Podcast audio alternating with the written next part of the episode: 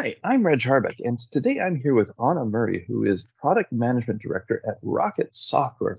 Uh, welcome, Anna. Uh, maybe we can start by getting a sense of uh, how did you end up in the mainframe space and at Rocket Software? Well, thanks, Reg, for having me. I really appreciate it. And that's not a direct answer, actually. I happen to be in the gap generation where we all thought the mainframe was dying. So mm-hmm. uh, my story actually begins back in 1999 when I entered the space of automation. And I started working for a company who did centralized automation across platforms. And those platforms included mainframe.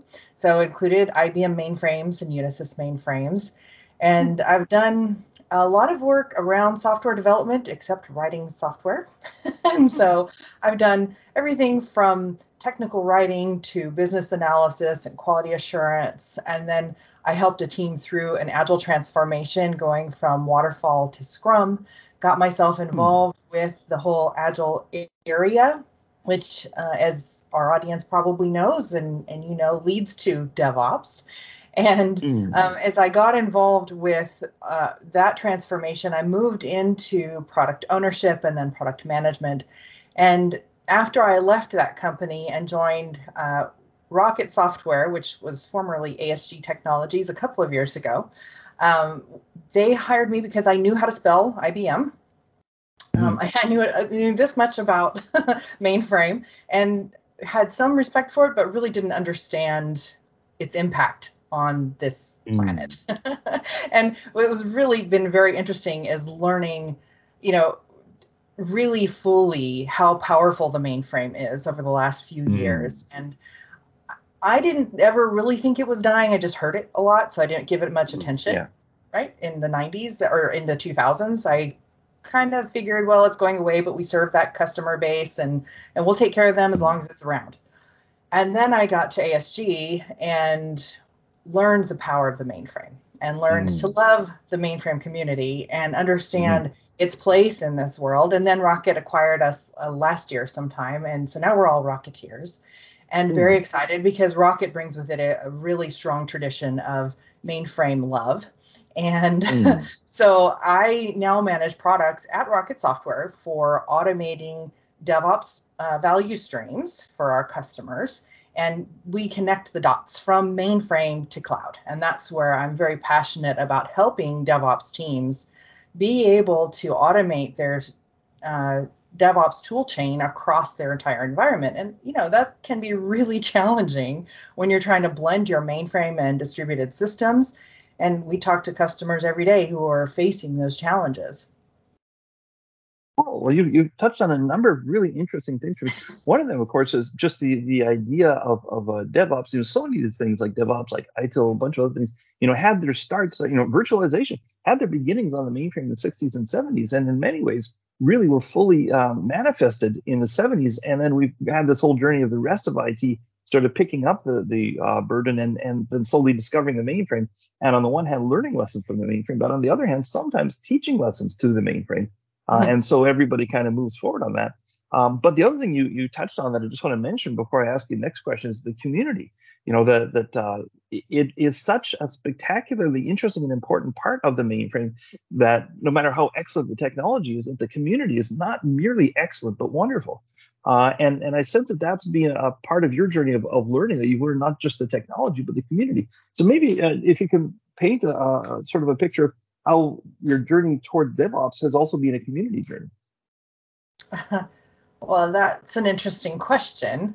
Uh, you know, as I've gone through really the agile transformations and when I learned about Scrum, right, I went and I became mm. a, a, certified Scrum Master and ultimately a certified product owner. And the Agile Manifesto really spoke to me, right, because mm. the very num- number one value in Agile Manifesto is individuals and interactions over processes. Mm. And I'm very much about working with people. In fact, I think part of what mm. makes me a successful product manager is learning to listen to the different people on a team. And as my journey has uh, progressed, and I talk to an engineer or a QA person or technical writer, then to product marketing or marketing and then sales you know, a long time ago, before I had learned all of this, I thought, oh, if I'm talking to marketing or sales, it's the same thing. And it's not. mm-hmm, marketing yeah. people think differently than salespeople mm. think. And sale, we all, as you know, if you talk to an engineer, they don't understand marketing or sales at all, uh, mm. because engineers think differently. And so, for me, I had been learning that over time anyway.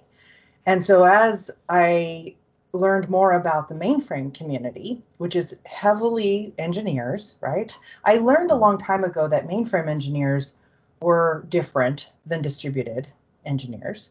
They communicated differently, generally speaking. And I it took me a long time to try and figure out why. And I think part of it has been that there's just been this big disconnect between distributed and mainframe for so long. Mm, yes. And those silos are just so strong that like these people don't even talk to each other. and mm. and they're forced mm-hmm. to and they like feel disrespected by the other one and so then their shields go up and it becomes mm-hmm. difficult mm-hmm. oh yeah so I've, I've, had that experience and and to me the journey for devops and the the individuals and interactions over processes and, tools just sticks with me not just for agile and scrum but for devops devops is super tool heavy right we talk mm. about tools and there's hundreds or thousands of DevOps tools. And for me, DevOps is still not about tools.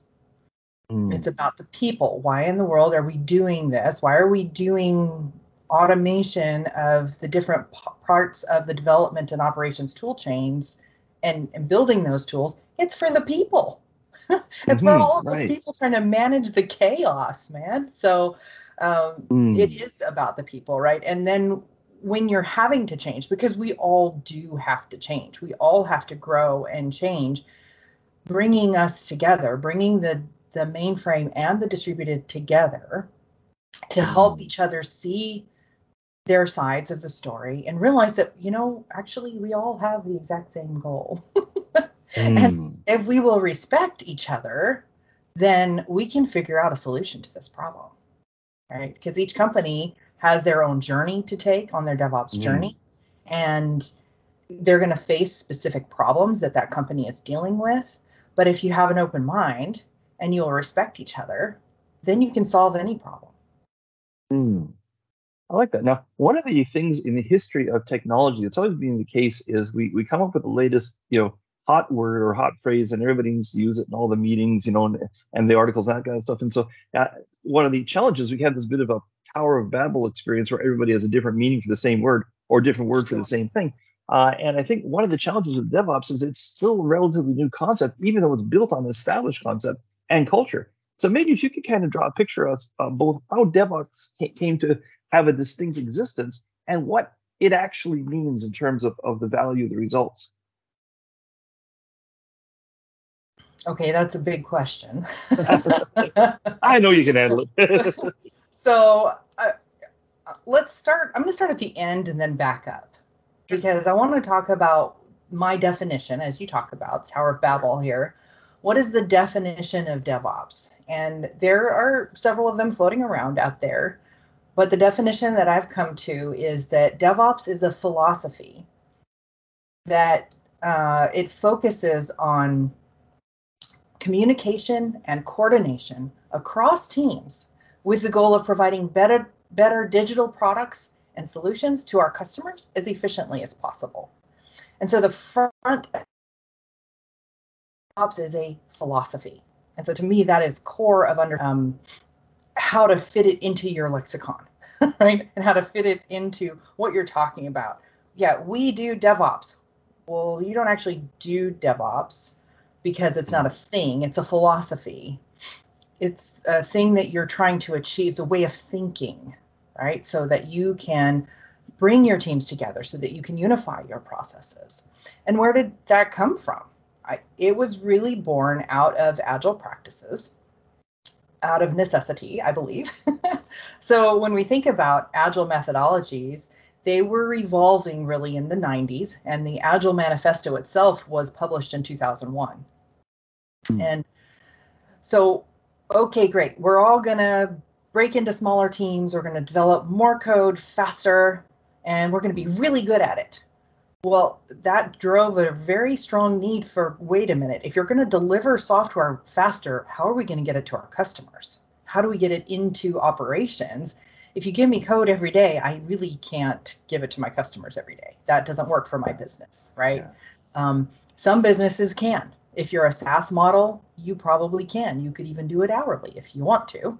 But what if you're producing software that's mainframe based? How often do you really want to distribute that for your customers. Your business decides. But the whole idea behind build software faster and agile methods, DevOps then coalesced five or six years later. So around 2007, 2008, there started to be DevOps conferences, and people realized we have to think about development and operations together. And that's great. The mainframe community went, yeah, we know about being agile and we deliver software all the time. And of course, you have to put it into operations. You guys are silly. I, you know, maybe they didn't say that, but I think they were thinking this, right? Because mm-hmm. the mainframe community really didn't adopt DevOps uh, mm-hmm. at the mm-hmm. same time. I think it's really been only since about 2015 that there's been this stronger push in the mainframe community to say, you know, DevOps is a is a real thing, and it makes sense that that maybe who knows maybe the DevOps the mainframe community said, oh okay, the distributed side of the house really finally understands, and maybe we can come together now. I, uh, you, you, know, that, who knows? Go ahead, going. No, go ahead. I was, I was just going to say, uh, do you think that the uh, slow but inexorable turn of generations on the mainframe might be part of the, you know, that at two, 2015 there might have been sort of a tipping point where we have enough new people who want to try new things, uh, and the established people sort of uh, are are giving way to them enough that something new like DevOps, which uh, an established person would just say, well, look, you know, um, I, I got a hammer, everything looks like a nail. This I've done this before, but the new person is like, I'm learning this as I go. I see differences. I want to bring this in. What do you think? Is that might be part of the reason? I really do. Honestly, I think that the the generation gap is a real thing, and knowing that I'm part of that gap makes me realize, okay, mm. so my children and and they're you know ultimately there's millennials and Gen Z are the ones that picked it back up, right? Mm. And said, "Ooh, there's a career here to be had. We can do this, and mm. there's a need here." Uh, I love Dr. Cameron Seay and the, the work he's doing mm. to, to, oh, train oh, yeah. up that generation and his passion. He's amazing. Um, mm-hmm. And so when you're training up that generation, so they're being trained on VS Code and they're being taught uh, application programming on the mainframe to start with, and you don't become a sysprog overnight, so you got to start them mm. somewhere. and mm. then these young people join a company and they're used to using VS Code and they can do mm. application programming and then they talk to the gray hair who knows exactly what they're doing in ISPF and has been doing this for 30 years, and they can't mm. communicate yet. Mm. And they learn, and I think they want to now. Like you said, there's a need, there's a driving yeah. need that, hey, gray hair says, you know, I actually want to retire sometime and play with my grandkids. And mm. then how do we, but they also love the mainframe and they yeah. love the products that they've been working on for decades and that yeah. love and that passion is hard to overlook. And I think, you know, one of the things I've been talking about for several years now is you need to pair up your gray hairs with your new new people coming on board and hmm. pair them up and have them teach as much as they will before they leave you. and help transfer cool. that love and that passion mm-hmm. to that generation. Yes.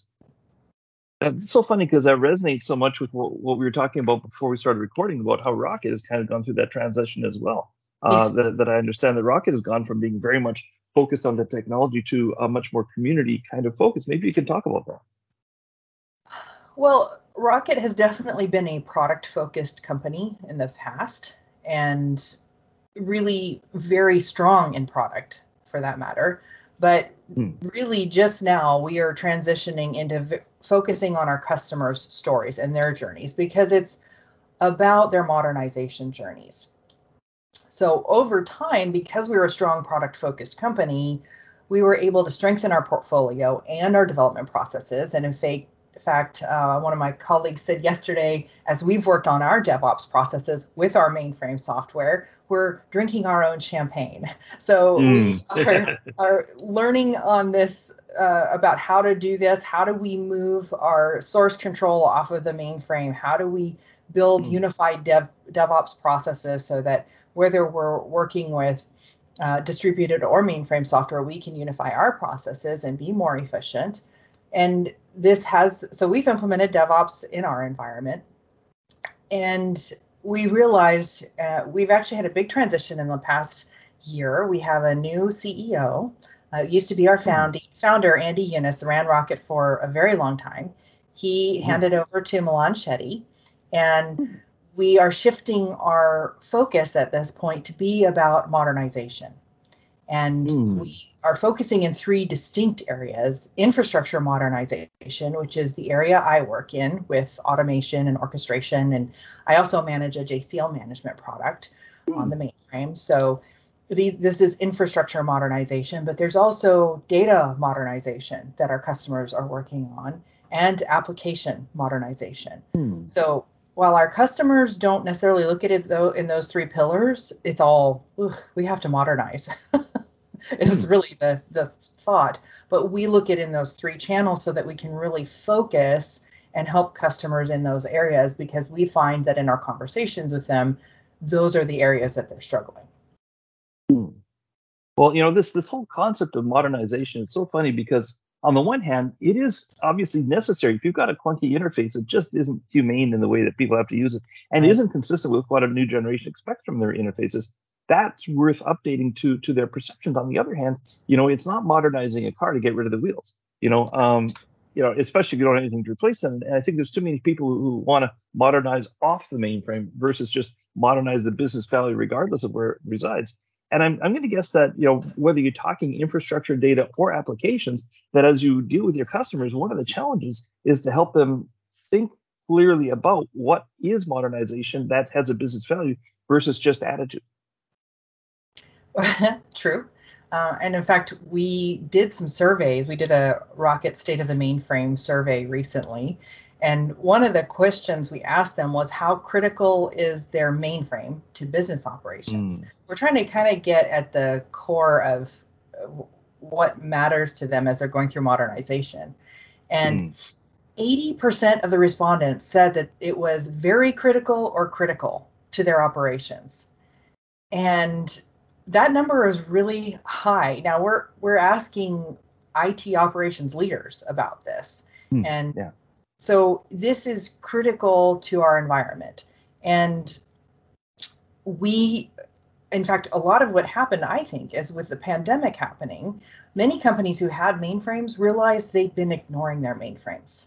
Mm. They hmm. were taking them for granted, I think, in a lot of ways, where, oh, this mainframe was just working, and but it's expensive. In fact, I've hold, heard some companies say, I'm trying to overcome this uh, perception in my company that says that it's old and slow and expensive.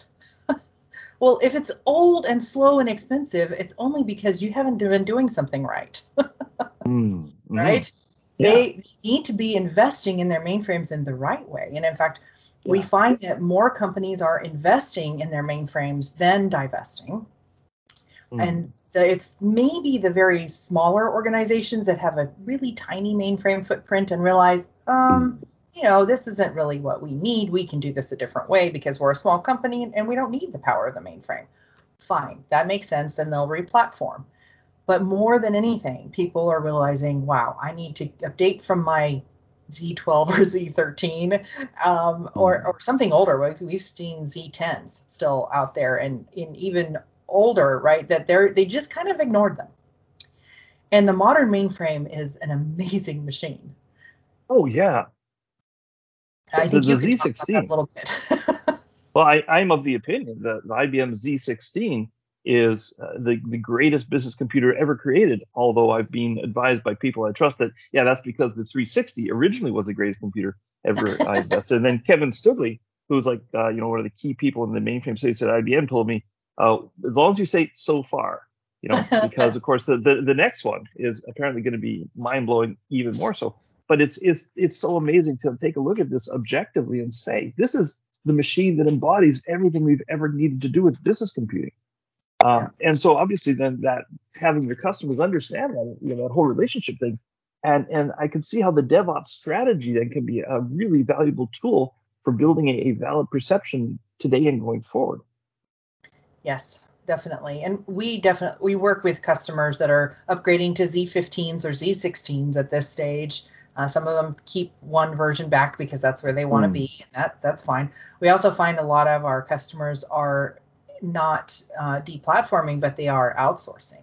So the outsourcing market with several different outsourcers, including Kyndryl and Ensono, and there's more of mm. them out there, right? That we mm-hmm. tend we like to partner with as many of them as we can because our customers are going with those outsourcers, and that's mm. introduced an entirely different set of challenges for those customers. Um, it's maybe more cost effective for them. They're also they're outsourcing because they can't find people to hire to work on their mainframes. Yeah. And so they think, oh well, we'll outsource to someone who has people, and that way they can manage the mainframe for us, and we can still get mm-hmm. the transaction processing that we need, and we can get the modern uh, hardware that our outsourcer is going to keep us up to date on modern hardware. So we are finding, and, and I'm sure you know this too, Reg, that their number of MIPS is still going up every year. Oh yeah, oh yeah. But the number of actual sites running mainframes is going down, and mm. so that juxtaposition is happening, but it isn't because companies are necessarily getting off the mainframe; they're outsourcing. And so then, right. who's doing the development? And mm if the outsourcer is doing the development, that's it's a challenging thing to coordinate from a people perspective, right? So this mm. is where the people become involved and how do you make it flow across your people? And especially if you're triggering things that have to happen both at the customer side and at the outsourcer side, as well as um, their whoever their customers are, right? So you've got the, all of these interactions happening and how do you make sure that all the right people are involved how do you make sure they're triggered when they're supposed to be triggered uh, and for me that comes back to automation you have to automate or else somebody's going to forget one of those connections and somebody's going to be left out and you're going to hmm. forget mm. part of the chain it's just human nature we can't remember everything and so what we as humans need to do is design the process we need to figure out how is this going to flow for my company?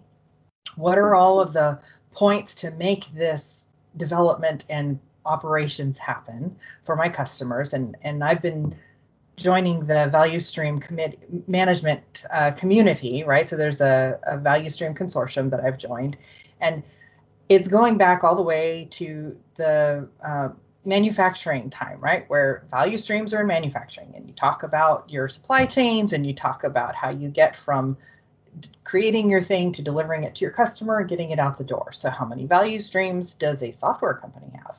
How many mm. value streams does a bank or insurance have for building software? Usually mm. hundreds. And so then you've got hundreds of things that you're trying to produce. And keep track of and make sure that it's high quality, that it's secure, and that you're delivering what matters to your customers. Mm. And it's way too big of a problem to try and solve all at once because there are too many mm. moving parts, too many variables. Let's break it down. And so that's why when we have talked with customers who are going through their DevOps transformations on their mainframe, we've had a few different conversations I've had one where they came to us and said, "Oh, we tried our DevOps transformation and we tried a big bang approach and it fell flat on its face. How do we hmm. even get started on with this?" They were totally overwhelmed because they said, "Oh, let's look at the big picture and do the big thing." Well, the, there's too many people involved and there's too many problems involved to do mm. that. And so actually that triggered a talk that a lunch and learn I did at Share in February Hmm, cool. Um, and so we talked about how do you get started, which triggered some other really interesting conversations. Mm-hmm. And what I've found is that most of these companies are starting with their source control and saying, okay, well, we currently manage our source on the mainframe, but part of unifying a good DevOps processes across products is to get the source code off the mainframe. How are we going to do that? So there's some pretty good standards that are evolving, and, and we're able to help our customers make some choices or even support them as they go with open open source solutions to make that happen. It's a very interesting journey to watch as they go through this. So there's other steps, of course, in the journey. And some challenges customers are saying is either they have trouble testing, so they're having t- problems because of automated testing. Part of DevOps mm. means you've got automated tests built in. Part of DevOps is you're running security scans all the time. Um, well, do mm. you hmm. have good security scanners for the mainframe? That's the challenging. That's a space that's not real strong right mm. now because the mainframe was always seen as secure, right? Hmm. And it is secure, but you know, the more we give it respect and the more people know about it, well, the more we need to watch out. mm. Because, you know, there's bad actors yeah. all over the world. So, oh, yeah. you know, you've got to make sure that you're doing all of those steps and taking care of the process. Cool. Now, um, as, as I think about it, you're talking about, you know, it's, it, the, what you're dealing with is basically uh, a gold mine of legacy you know that that you've got so many different individual components and constituents and cultures uh, and and the the biggest problem is it works because if it didn't work you could just throw it all out and start from scratch but the problem is not only does it work it works so well that those shops that still have mainframes have by and large figured out there's like no other platform they can do this with at the, right. the cost effectiveness you know and so so to have to you know use the old long tail approach of having to look at each individual aspect rather than having to group things in and, and treat them as generically similar. And that's one of the challenges, obviously, on, on the mainframe is you've got stuff that's 58 years old, uh, plus whatever predated the mainframe, and and has deep culture, deep um, uh, uh, roots in some cases that that have to be genuinely understood. You know, even to move on the mainframe, let alone move off the mainframe. And sure. so I guess the fact that the, the DevOps is a strategy that that it becomes a very detailed and very specific strategy that you have to investigate each of these. Maybe you can talk about how do you then take a DevOps approach to strategically moving such an organization forward? Well, you know, I think there's a lot of steps there, and Rocket offers some help. We have solutions and even support to help you through some of that. And my particular angle, I feel like one of the things that's left out is the automation, the centralized automation of what you're trying to do to pull things together. And so really I think about it as three pillars to maximizing their approach to DevOps on the mainframe. They need to visualize how it's going to work. Hmm. They need to design what they're trying to do. What is their company's goal? Their goal, right? Um, there's many unifying tools that we can use to save cost. So if you're using, I don't know, three or four or five different tools to do builds, do you hmm. need them? do you need three or four or five uh, pieces to do? Like you don't need Jenkins and Azure DevOps, and you maybe don't even need Jenkins and and five other tools that it can support, right? So look at a lot of what's happened is, is, that companies have tried so hard to start moving in this direction that all the different teams in the company try out a bunch of different stuff and they get something working and they go, "Ooh, look what we've done," and now they can't mm. walk away from it very easily. But mm. now you're paying for either support or tools that are doing the same thing across the company. So you look, you visualize first. Okay, what are we trying to accomplish? What matters to us? You need to have overarching goals to help your process, and you need to know, okay, because then it will help you if something doesn't matter. You can say, look, this does not matter to our overarching goals. Focus on the goal, eye on the prize because it's hmm. very, very easy to get distracted. There are a lot of problems. We always have more problems to solve than we can, right? Mm-hmm. This is true of any company, any process that we're doing. So just stay focused for one thing. So decide on the tools you want to use. Where do you want to unify your processes? Are there things you want to be unified through the mainframe? Fine. If you hmm. want it unified off mainframe, fine make a decision. Obviously, prove mm. it hmm. out. Obviously, do your your proof of concept. To make sure it's going to work for your company, but make your decision and unify. And then, how does your process flow through those tools? What are the steps in that process? And this might mean bringing through several different teams and several different cross functional teams, even to say, okay, what does our process actually look like? mm. How many times is it somebody making a phone call or sending an email to make that part of the process happen? Mm. Why isn't that more automated? So now we start to realize where we're wasting people's time because our people are our most critical asset that we have, mm. right? I don't like to call people assets because we're people, sure. but we're the ones that can do critical thinking. We're the ones yeah. that can see problems that can't be seen by normal um, tools, right? So, you know, there's mm. the whole machine learning and things that can help. The thing about machine learning is it can show us things that we didn't know were there, but we're the ones that still have to figure out what to do about what that machine learning told us right? So it is about visualizing what you're trying to accomplish, and you have to make realistic goals, of course. But hmm. once you can decide on your tools, then you start to adopt the right tools. And in some of our customers' cases, like I've mentioned, they'll decide, okay, we're going to move from whatever our mainframe source control tool is to Git. Hmm. Okay, how, how are you going to do that? Um, and I have one of my uh, cohorts and my, one of my coworkers here at Rocket, he manages a product called Open App Devs for Z. That's been a very popular conversation because we've built ports to help customers do better uh, open source work on the mainframe. And it's secure and maintained. So mm. maybe you have a whole mm. other conversation with with Peter Fandel. so, mm. but that's a step in the process. And I find that what's happening in these conversations is that step is happening before they're ready to take the next step with what I would talk to them about is um, or orchestrating that work, right? Automating that. Mm. But I think even before you can automate, you have to coordinate. Okay, great. We've decided on the tools. Right. We know what we're going to do. So part of that coordination is how are we going to cross the cultural boundaries even between our mainframe mm. developers and our open systems developers? Um, and how are we going to plan to train everyone so that we can come together? So you can't mm. you can do the big thing is hey we're going to make this change and in fact that's what Rocket did.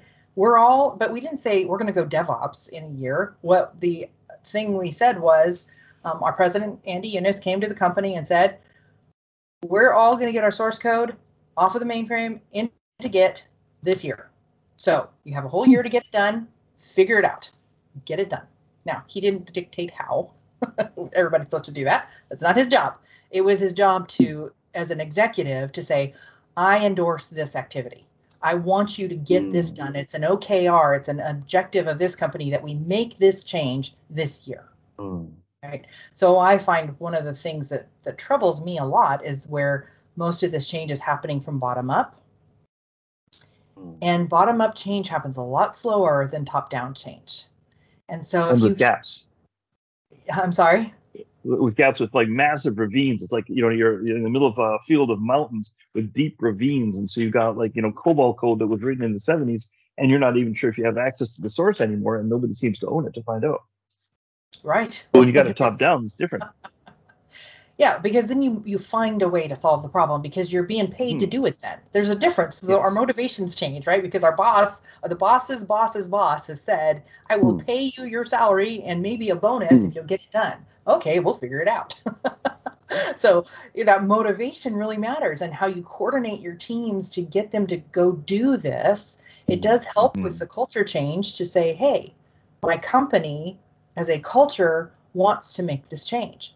It's not just the guy in the distributed team that thinks I'm doing it wrong, or it's not just the mm-hmm. mainframe from the mainframe team telling the distributed guy, you guys are silly. You know, we're we're not pitting each other or against each other at that point. We have executive mandates that say mm. we are going to do this, and the companies that have succeeded in this transition, I have seen, have executive not just mandate but support right? Because it's one thing to say it it's another thing to support it.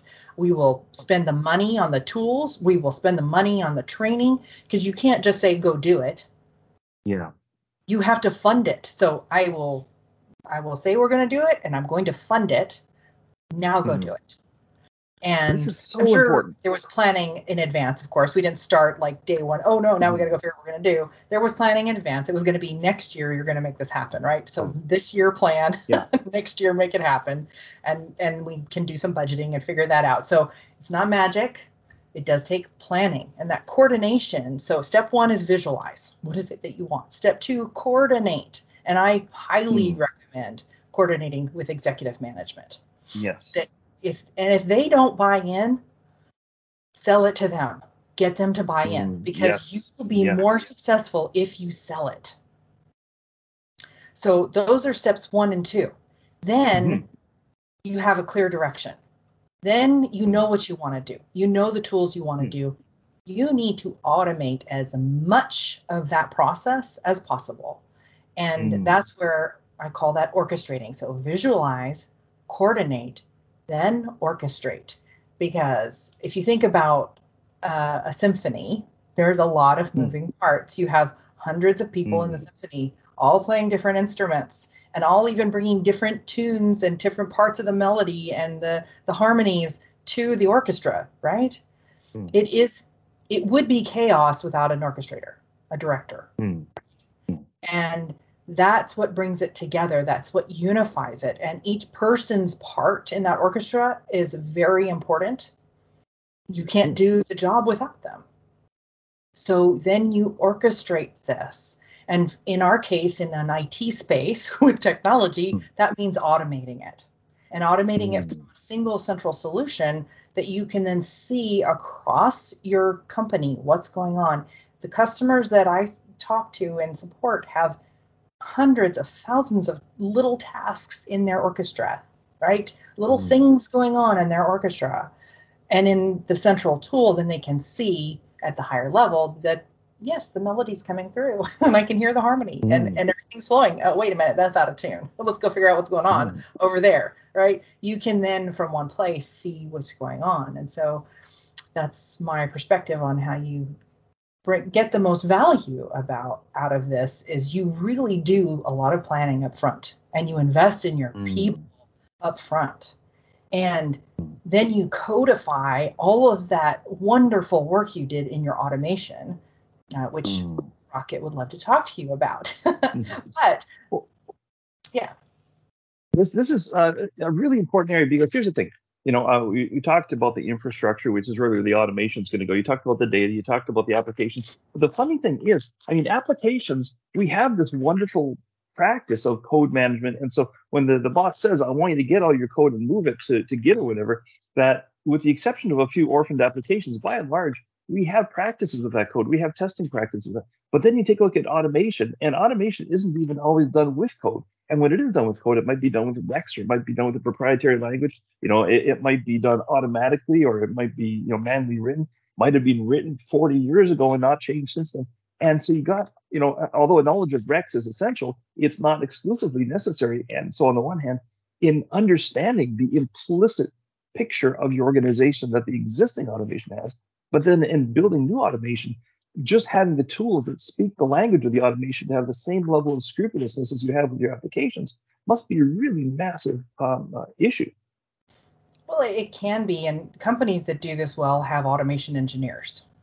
So they have mm. people that that's their job, and whole departments where there's even hundreds of people that participate in automation, and they mm. are describing because you do have to describe every member of the orchestra right? Every hmm, single task yeah. that has to be executed has to be, mm-hmm. give, be given the full attention of their value, right? And so it could be as simple as defining a JCL that needs to run at a certain time. And it could be as complicated as saying, well, yeah, we need to run that JCL, but only when this file arrives here and that file arrives there and this web, web page is updated and it's not mm. the third Monday of the fourth mm-hmm. You know, I, who knows right. what this is, right? Mm-hmm. So this is yeah. where that advanced automation, but that one task is the thing that cares about that. mm. Your whole automation of your whole end-to-end everything really doesn't care about that little thing, but mm. somebody has to do that. Somebody has to put right. that into your system and define those rules. And so it's all the more reason that once once somebody has figured all that out, you save it so that it's repeatable every single time without flaw because somebody's going to put in the mm. rules for that one task that's going to do its thing. Maybe it is, I don't know, calling Jenkins to do the build because you want to do that after we've done some other kind of scan prior to commit. uh, or after commit mm. before Jenkins does its thing. So, but it's coded in. You know exactly what it's going to do, and you've tested it. Great. Now it will run forever without fail. Mm. Human beings cannot screw it up unless they stop it or get in the middle of it. you know, they have to do a concerted mm. effort to get in the way because your automation, once codified, gets rid of that human error. I'm going to make a mistake. Mm. I, I fat finger my password every single day, I promise. Mm. so when you think about humans, we are invaluable, right? Because we are the ones with the logic and the problem solving and the ability to see the 30,000 foot view, the ability to see in the smallest detail where there's a problem also. Mm. But we are really prone to mistakes. mm. Oh, yeah. The er is human to really follow them. yeah, exactly. this is nothing new under the sun, right? And so, to me, mm. a lot of, and in my career, over 20 years in automation, 20 years ago, people were terrified of losing their jobs because of automation. Mm. And we, and I still encounter that sometimes today, but it's less often because people are realizing, wait a minute, automation frees me to do my job. Yes. Automation frees me to do more. Mm. So automation really empowers these people to be able to grow more and get better at their jobs. Well, and this is the thing is you're not talking about discrete steps, you're talking about layers. And that's so obvious in, in your DevOps approach that the visualization which gets you going remains critical so that you can continue to see and the coordination so you can continue to keep things running smoothly so that you know as as you do that that orchestration you know just like the conductor of the orchestra has to see the people that they're conducting even while they're doing the conducting so that you've got these layers but it's funny because it's a reverse. Of you know, the typical stack of a, network stack. You know, you have the lowest level stuff at the bottom for the foundation layer, but the foundation layer here is a human layer at the top. You know, and you have to keep that mm-hmm. human layer of, of the visual of the coordination in order to keep everything else running. It's so fun to see how people actually always only ever were the essential part of all of this. Yes, I agree completely. So uh, that said, um, how do you see the future of DevOps, and especially as uh, your role and Rocket's role in this as as we move forward? Obviously, this is, as you pointed out, an ongoing journey, and and uh, uh you know, having found one level of automation working well, we naturally level up to the next level. You know, and so I, I think the good opportunity to sort of visualize and say, okay, what does the future look like decades from now as we successfully uh, take on this and move on to what comes next? It's dangerous dangerous asking someone who is not a futurist that question. mm. You have much more interesting but, answers. right, because we know actually less. So take this for what it is. I do see a world where we have figured out how to break down the silos between mm. our platforms. That we see every computer that's in our data centers as an, another system where we do business work and we mm. work uni- in a unified way across our systems. And we have developers who work on the mainframe and love the mainframe, even 30, 40 years from now, and that we've built generation after generation that continues to love the mainframe, for one thing. Mm that we we don't do the gap thing like we did in the 2000s mm. right? Um, so everybody coming into the it space 2000 to, through 2010 about i want to say pretty much we skipped all of them uh, who entered the job market. Let's not do that again in the future. We've learned that lesson. The mainframe is here to stay for one thing. Mm. i think mm. learned that lesson. Let's in the future, we've learned that lesson. We know that the right. mainframe is a powerful, high transaction, amazing computing machine that now handles quantum computing for us. Mm, and yeah. it's managing a lot of the machine learning and AI that's happening because it can handle the high transaction and quantum computing, right? right? So there's the mainframe plays a critical piece, but it's not more important than the other hmm. pieces mm. of our network because everything makes our business run. I still need my web servers. I still need good backup systems. I still need I still need all the pieces. I still need my end my users at my site to have their own laptops, yeah. their own operating systems, and everybody needs to be flowing together, right? So that respect of, to me, uh, my future, there's no more silos, right? Mm-hmm. We've broken down the silos, and we come together to automate across all of those silos to make the best use of everything at our fingertips. We have so much power mm. at our fingertips. Mm-hmm. And if we work together and we coordinate across those teams, we can elevate what we have to another level because we've come together instead of infighting, right? Not exactly mm. fighting, but at least the passive mm-hmm. aggressive, I don't want to talk to you thing, yeah. right? Mm. Um, but instead, we bring our power together and we do something even more there's going to be some new technology in 30 years mm. obviously oh, we've we've learned so much in the last you know even 5 years. I can't imagine in 30 years what comes but i do believe that automation continues to be key. The automation is still the way to free people to do their jobs. Now what kind of automation? I don't know. There's robotics that come out uh, now and they talk about robots doing certain jobs? I don't know. There there's places for automation and there's places for people. And I think mm. realizing that we can invest in our people to do things that only mm. human beings can do. Yes. Don't be afraid of automation. Put automation where it frees our people to bring their whole self to work and to, their whole self to bring that value. And when I bring my whole self, which knows this much mainframe, right? To you, and we work together because you have history with mainframe mm. and love of mainframe, and you have all of these ideas that can bring the power of the mainframe forward. And I have an open mind and say, oh my gosh, if you can give me that piece from the mainframe, look at what we can do from Linux or Windows. Mm. And together we mm. can hmm. produce this for our company. We came up with a new product together. Mm. So that's where I see that automation really frees the people to be creative, the people mm. to solve problems that we don't even know about yet because we're the ones that discover it. So my future is more mm. one where we work together better because silos are not there and we know how to bring we flow right so the, the whole the next level beyond devops has already started revealing itself as value stream management and it it's a lot about what I've already talked today, where you do value stream mapping. That's one of the steps, and that's that visualization piece where you're mapping it out. Um, but to hmm. take it and define the different sections, okay, great. Value stream management is the next big buzzword, maybe after DevOps. mm. What's what's after value stream management? Well, value stream management is all about flow, and I love that mm. with value stream management yeah. because it is about flow. How are mm. we flowing. And you don't flow if there's silos. Mm. So yeah, you, you yeah. remind me of uh, Csikszentmihalyi's, uh, you know, Mikhail uh, Mikhail Csikszentmihalyi's uh, writing about flow and just that that that's experience of of being one with the task, you know, and and how really that that's such a humanizing experience. Uh, and the other thing that you really make me think of as you talk about this is because something I've gone around telling people a lot more recently is when you write a line of code on the mainframe, expect your great grandchildren to inherit maintaining it.